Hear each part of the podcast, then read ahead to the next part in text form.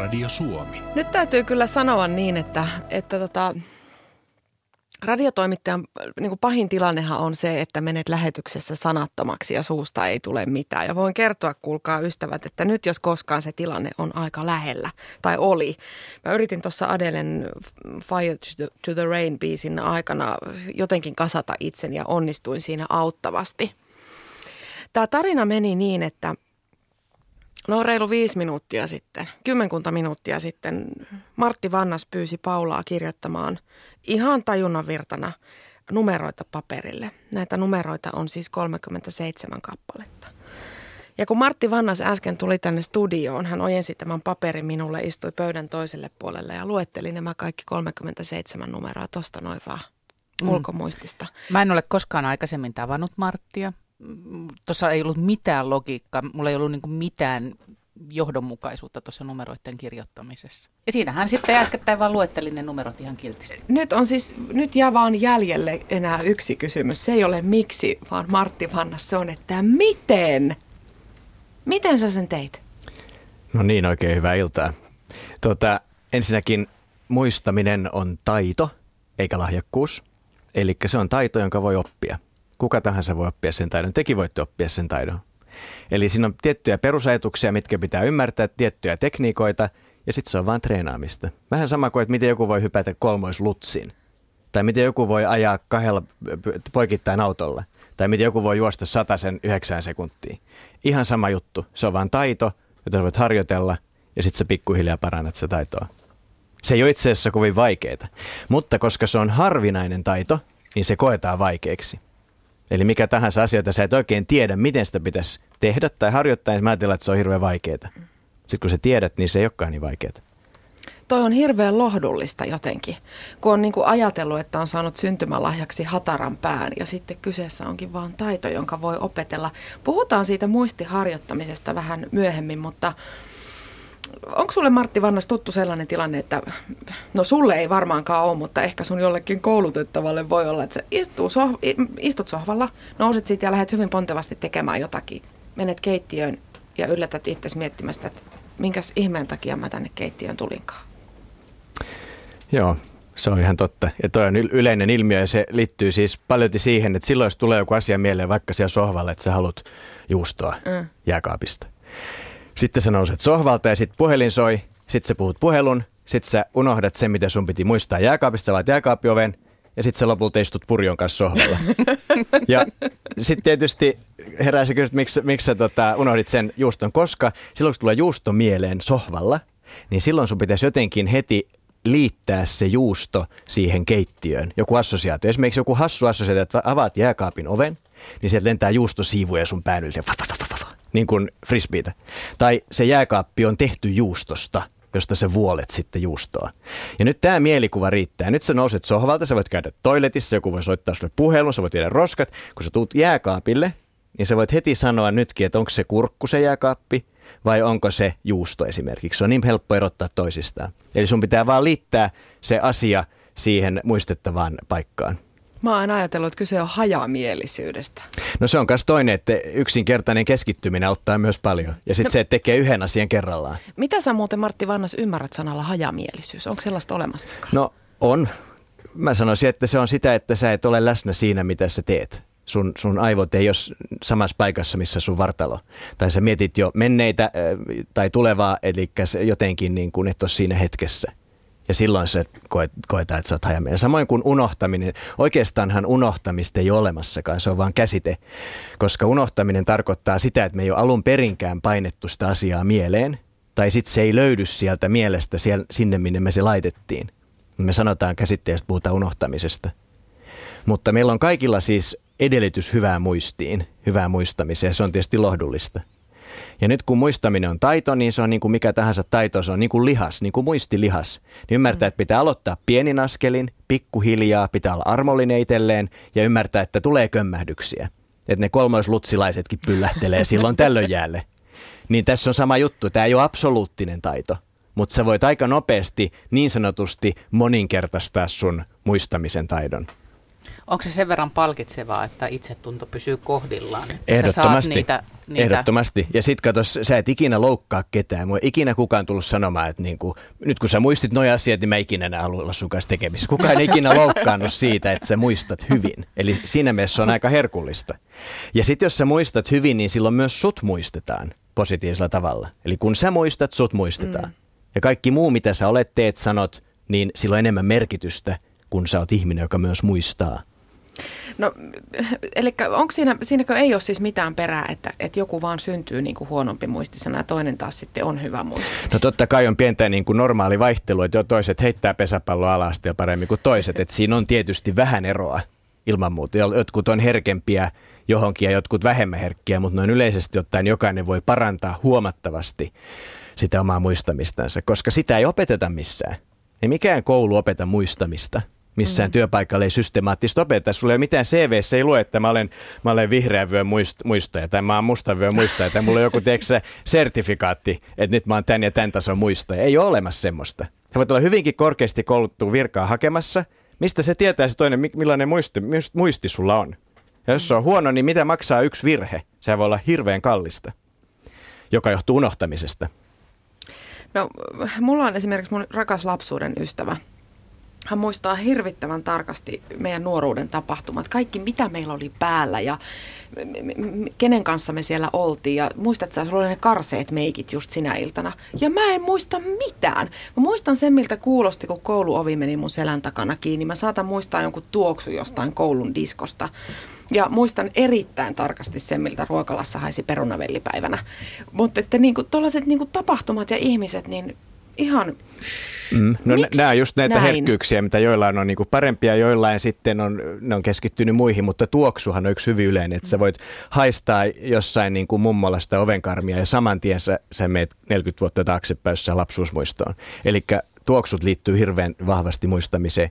Ja sitten tällä sun ystävällä, niin ne on ollut hänelle tärkeitä. Kun yleensä lapsuuden muistot, me ollaan vähän niin kuin blankkoja sitä ennen. Ja sitten siihen, kun tiputetaan niitä ekat muistot, niin ne syöpyy eri lailla kuin sitten muuten, kun me ikään kuin kyllästytään meidän muistoilla myöhemmin aikuiselämässä.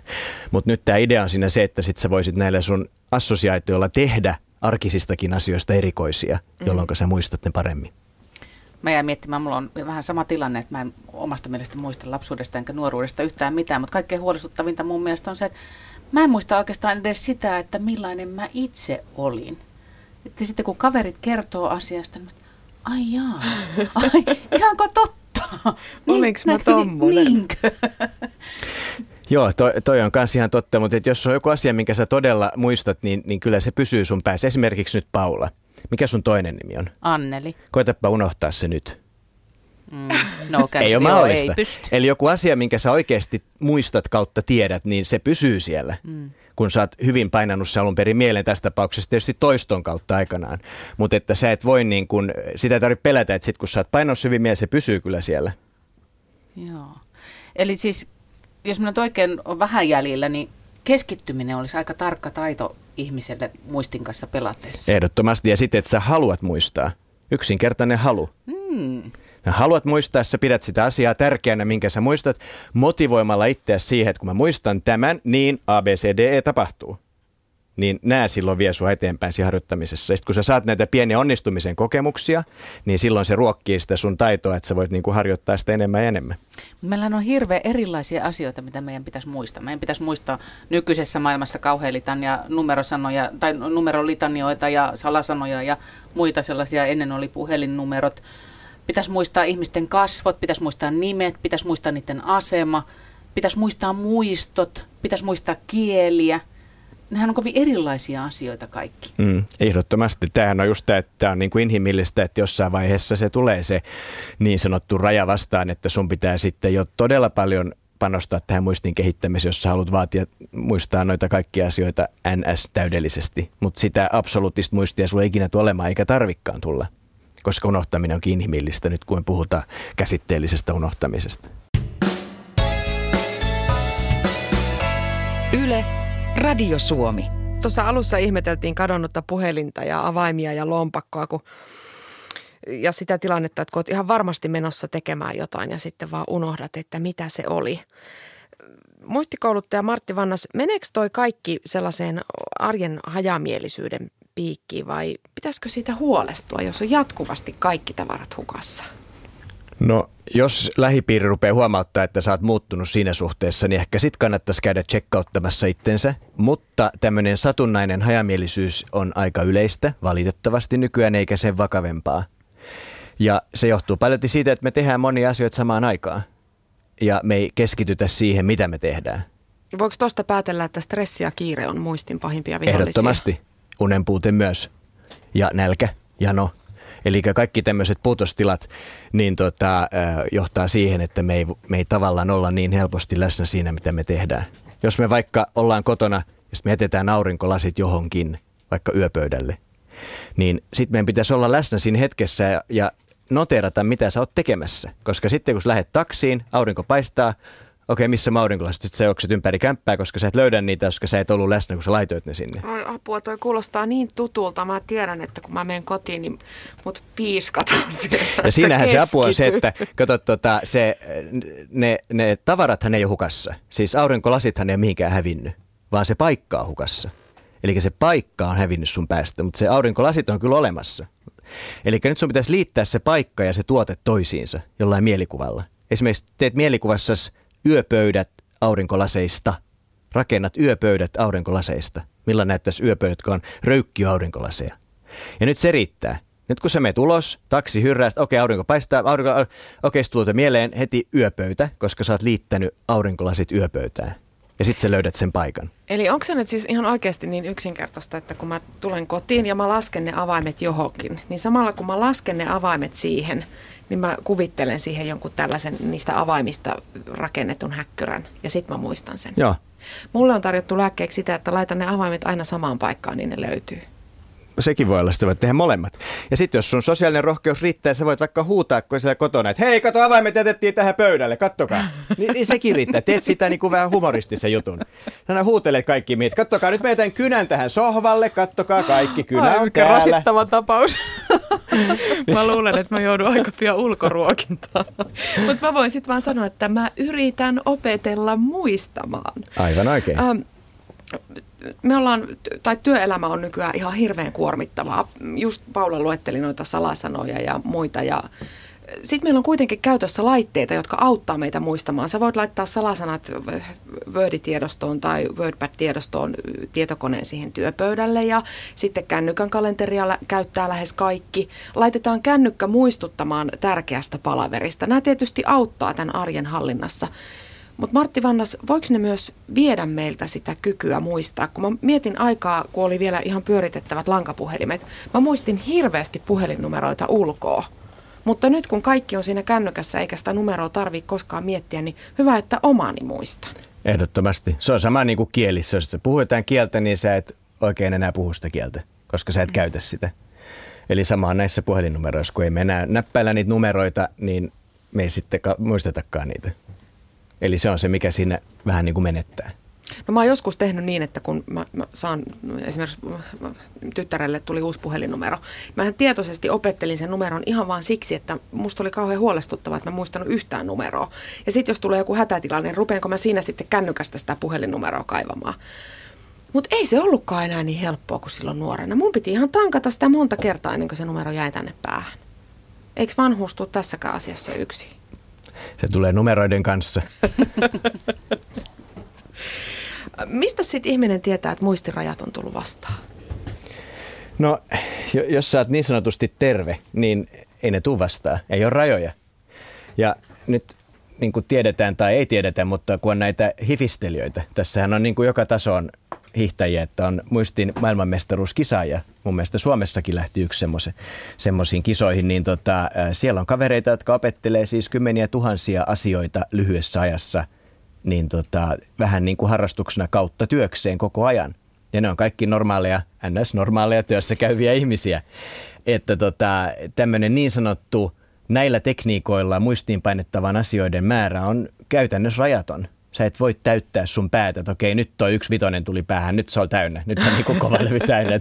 Nyt on pakko luopua jostain niin kuin kengän numerosta tai jostain muusta tiedosta. Että sä et voi täyttää sun päätäsi.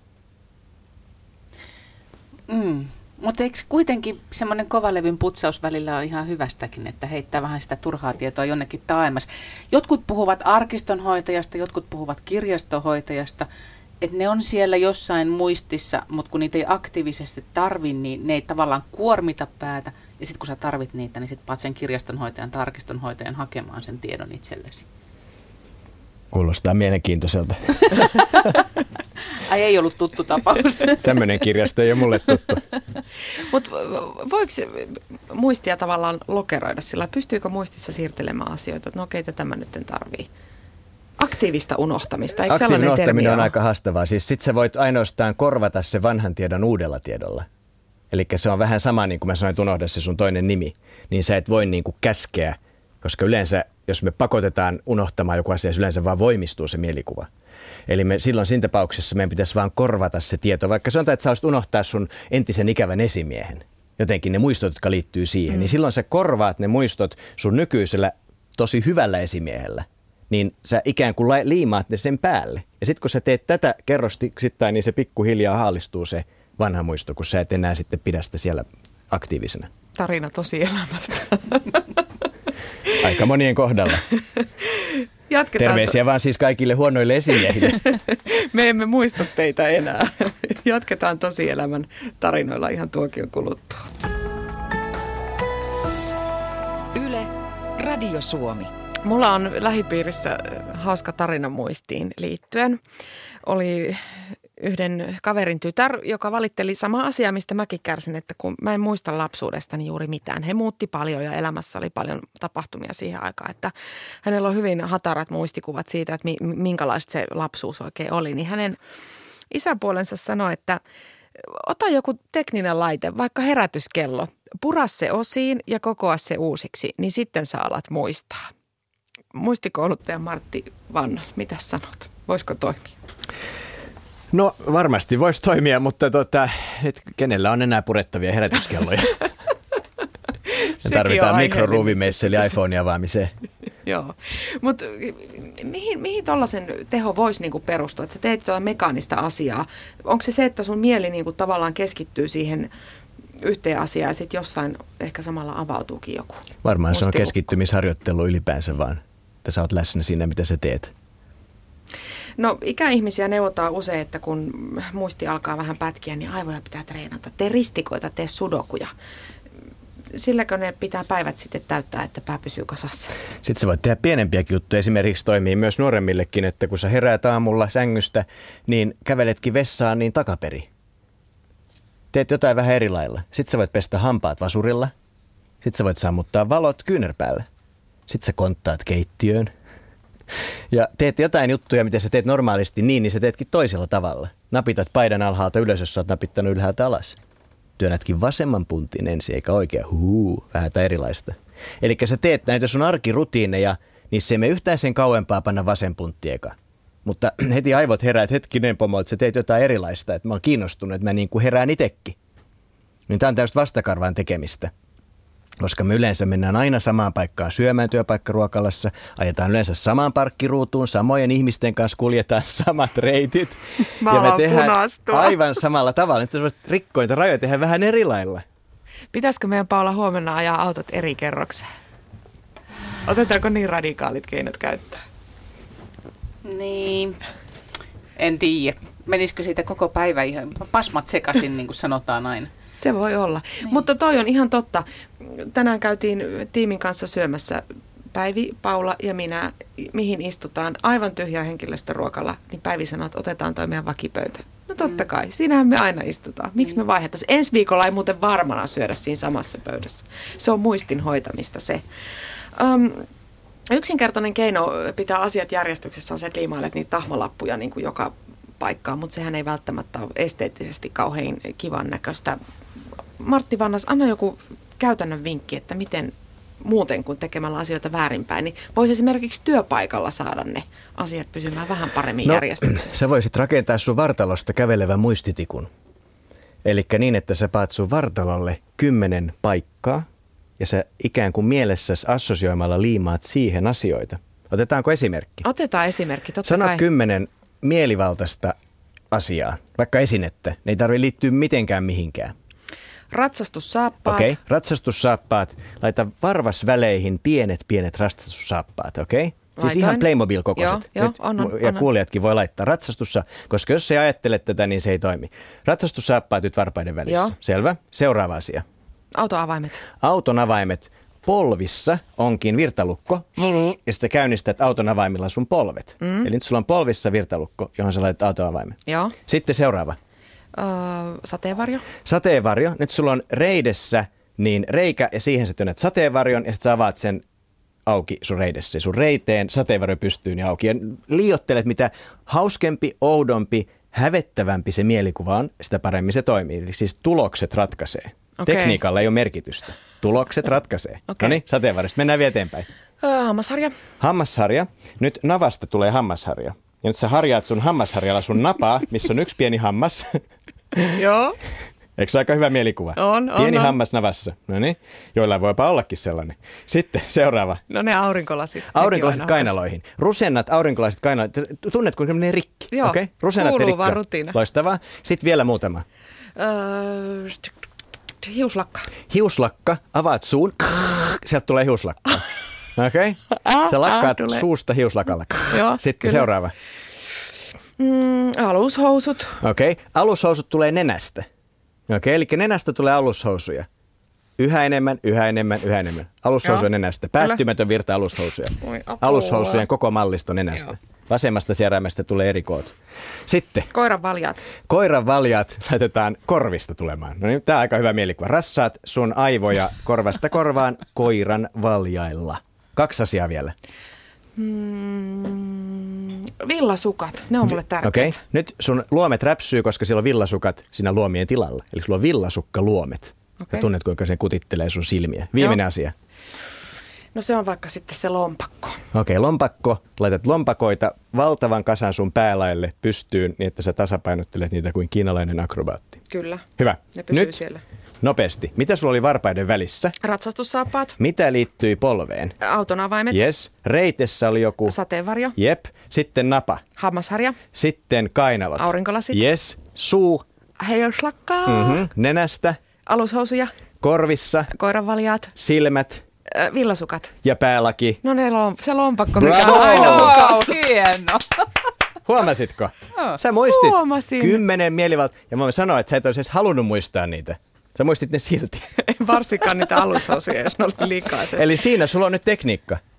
Uskomatonta. Ihan uskomatonta. Tämä on jotenkin hirveän lohdullista. Että ihan oikeasti ne tavarat voi pysyä tallessa ja ne asiat voi pysyä täällä päässä järjestyksessä, kun vähän treenaa. Ja sitten sä käytät tätä samaa vartalopohjaa. Nämä paikathan oli tietysti keksittyä, ne voi olla mitä vaan paikkoja. Niin sä käytät tätä samaa varpaista päälaille pohjaa yhä uudestaan ja uudestaan. Kun sä tuot uuden asian seuraavan kerran siihen, niin se vanha asia jää pois, kun sä et sitä enää tarvi. Sä voit käyttää sitä kaupassa ostoslistassa, sä voit käyttää to-do-jutuissa töissä. Ihan missä tahansa asioista voi muistaa vaan asioita, mielivaltaisia. Mulla tulee jotenkin mieleen, kun mä kuuntelen tätä Martin juttua, että sähän herätät meissä semmoisen leikkivän lapsen. Siis siinä on jotain samaa kuin semmoisessa taaperoikäisessä muksussa, että hassuja asioita yhdistellään ja sitten se muisti pelaakin niiden avulla. Eli tavallaan niin kun sä jotenkin koukutat semmoisen palaamaan meidät jonnekin pienen ihmisen maailmaan. Aivan hyvällä oikein. Tavalla. Meillä on miljoonia nukkuvia lapsia täällä meidän kaikkien sisällä. Ja ne kun saadaan hereille, niin muistikin alkaa pelata. Muistikouluttaja, lääkäri, taikuri, showmies Martti Vannas, kiitos vierailusta. Kiitos. Yle, Radio Suomi.